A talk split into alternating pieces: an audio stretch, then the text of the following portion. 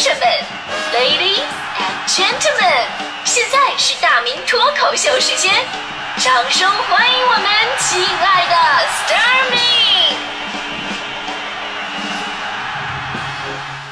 好，欢迎各位来到今天的大明脱口秀，我是大明。呃，说到这个，有的钱呢白花了，听起来很心疼。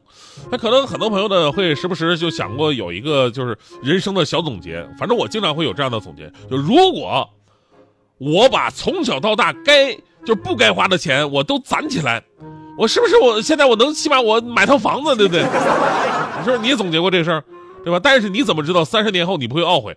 我买这么多房子我干嘛呢？我。我当年趁年轻我挥霍一下多好，对吧？所以咱们说这个消费啊，它不是不行，有些看似白花的钱，其实在某些方面它也不是坏事比方说，我总说大迪特别热衷的去医院，真的啊，大迪是有事没事就去医院，比号贩子都勤。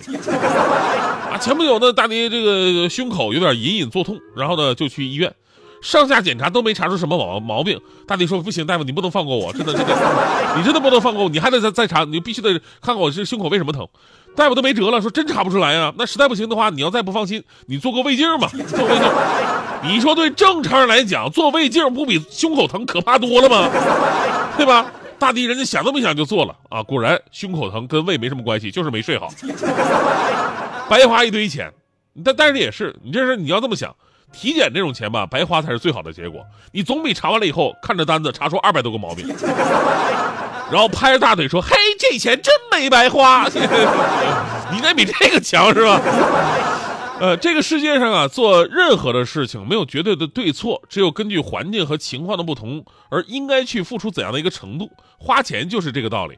呃，就像我每次问大迪，我说你你至于花这钱吗？大迪每次都是这么回答的，就是那万一呢，对吧？那万一呢？哎，重点来了，那万一呢？其实就是我们生活当中介于花的值跟白花了中间我们的度量衡，对吧？你有多少次为了那万一呢，这花过钱，结果是真的值了呢，还是交了智商税呢？我说一件我自己前不久遇到的一个事儿，我之前发过微博啊，说我的车啊爆胎了，挺严重。不是说那种漏气儿补下胎就好的那种啊，是整个胎我开了七八年没有换过，出了大口的那种。幸好是防爆胎啊，里边气压都已经没了，就完全靠这个硬胎啊保护着这个龙骨。当时我寻思着这四个防爆胎你要换的话，怎么着都得八千一万了吧，对吧？我还真的有点心疼。那当时呢，有朋友给我推荐了一个 app 软件，说上面啊这个换轮胎特别便宜。我一看还真是，四条原厂防爆胎加一起才三千六，能便宜一半。我这段说的有点像广告啊，这那 重点是下面这段啊，重点是下面这段。那很多朋友呢，就肯定跟我当时的想法是一样的。首先想到的就是，那这能是正品吗？对吧？在确定是正品的时候，第二个想到的就是，那他做怎么做才能靠什么挣钱的呢？这段说的更像广告了。这 个重点来了，重点来了，这个这这这这是交智商税的事儿，它不是广告，大家伙冷静一下啊。接下来我我我下了单。下了单，去了他们线下的实体店，确实店很大很专业。然后呢，上来之后非常热情的给你做了一个全车检测。我当时我说，哎，不不不不不，我就换个轮胎，你不用检测啊。然后他说，哎，没关系，我们是免费全车检测。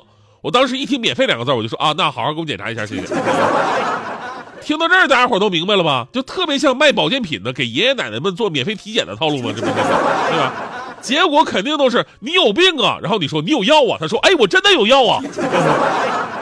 我当时检测完了吗？啊，列了一大堆什么什么老化呀，什么什么漏油啊。本来呢，我是看到这些，我是完全可以忍住的。但是你架不住人家销售的技巧非常好啊，人家也不直接建议你说，哥们儿你一定要换啊，人家是非常委婉的跟我说，说哎哥们儿，你这车夏天呢只能开内循环，你不能开外循环。我说为什么呢？他说你要你要开这个外循环吧，这个温度容易升高，你这发动机漏油啊就容易爆炸，你知道吗？爆炸！我当时想到的就满脑子画面都是那种就是《速度与激情》那种爆破的场面，你知道吗？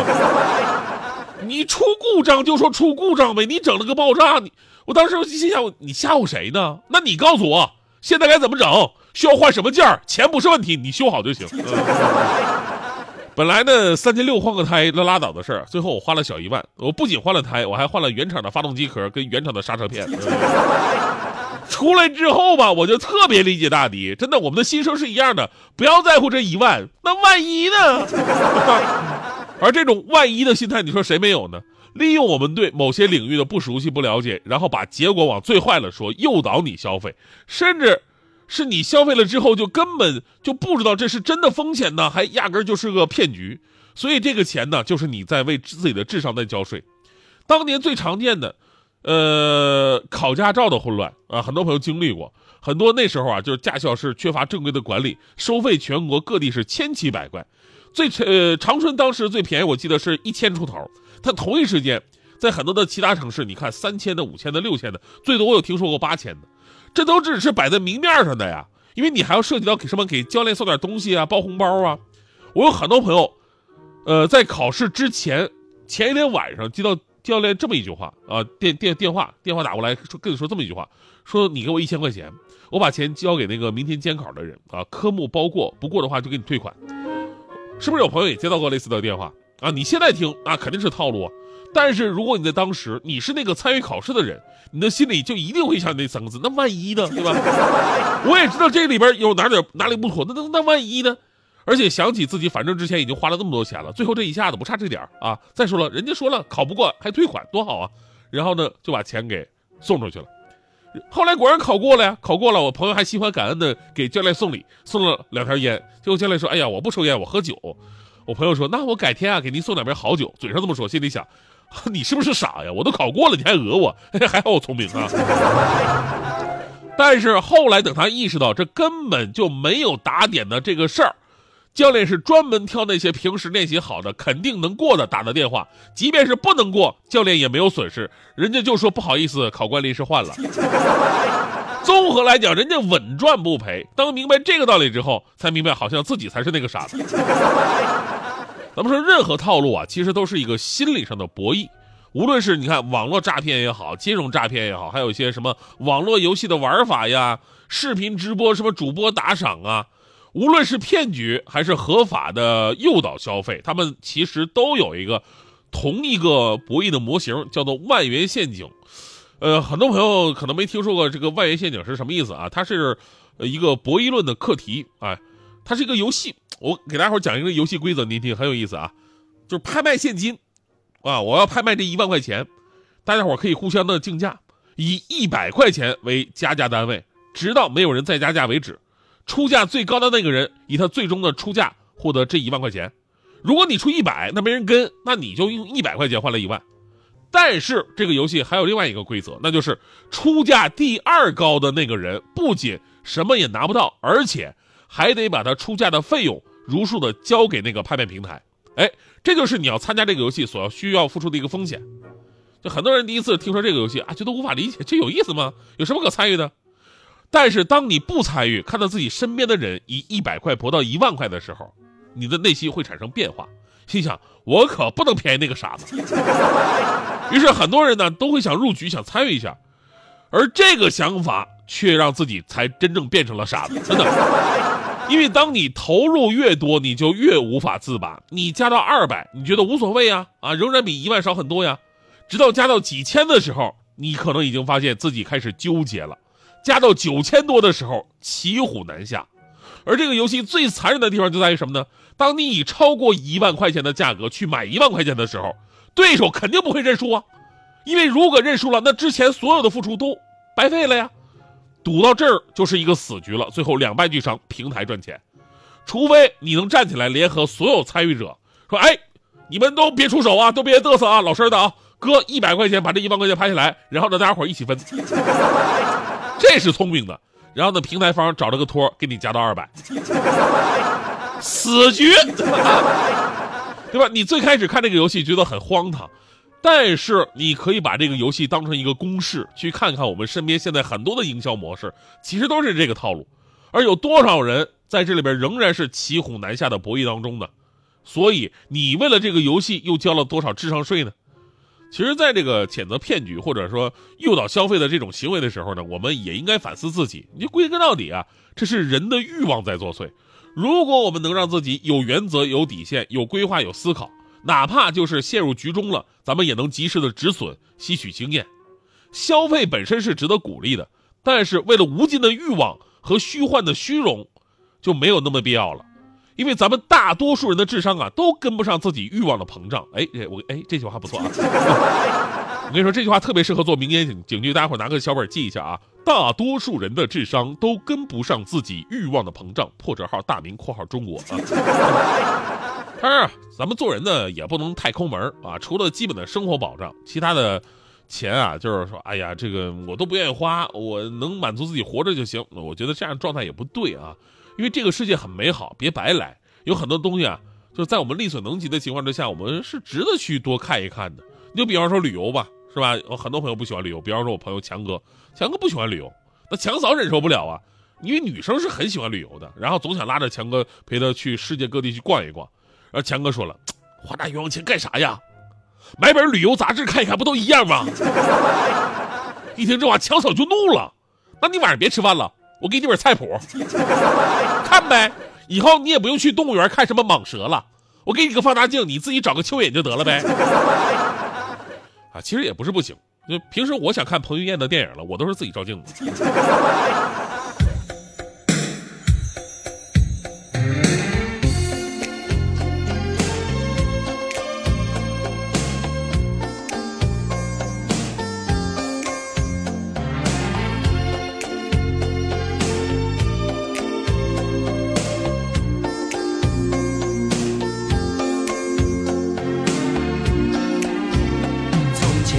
的传说，传说里有你有我，我们在阳光海岸生活。从日出静静的享受每一刻，让世界为了希望在转动。有些梦不做不可，有些话一定要说，我的心你该知道很久。有一天我声宣布我的骄傲。那是我太在乎你的结果，叫你一声 my love，亲爱的，是否你也关心着我？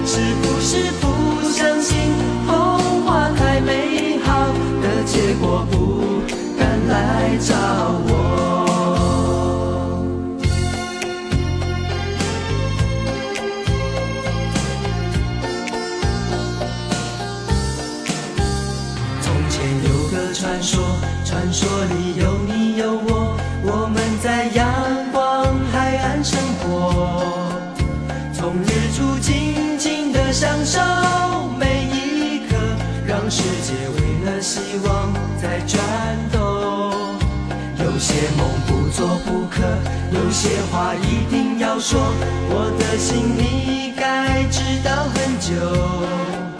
有一天我要大声宣布我的。骄傲，那是我太在乎你的结果。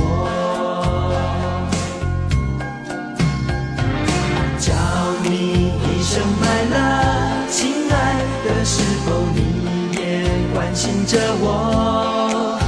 能不能叫？